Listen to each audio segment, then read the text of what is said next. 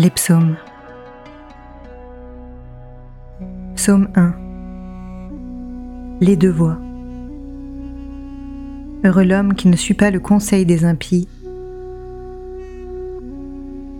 ni dans la voie des pécheurs ne s'arrête,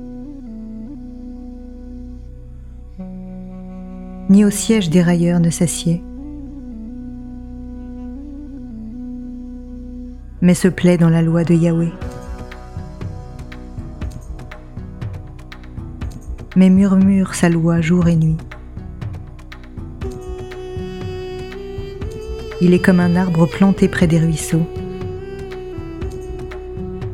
qui donne son fruit en la saison. Et jamais son feuillage ne sèche. Tout ce qu'il fait lui réussit. Pour les impies, rien de tel. Mais ils sont comme la balle qu'emporte le vent.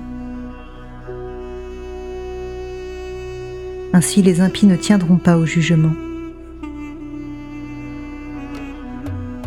ni les pécheurs à l'assemblée des justes. Car Yahweh connaît la voie des justes, mais la voie des impies se perd.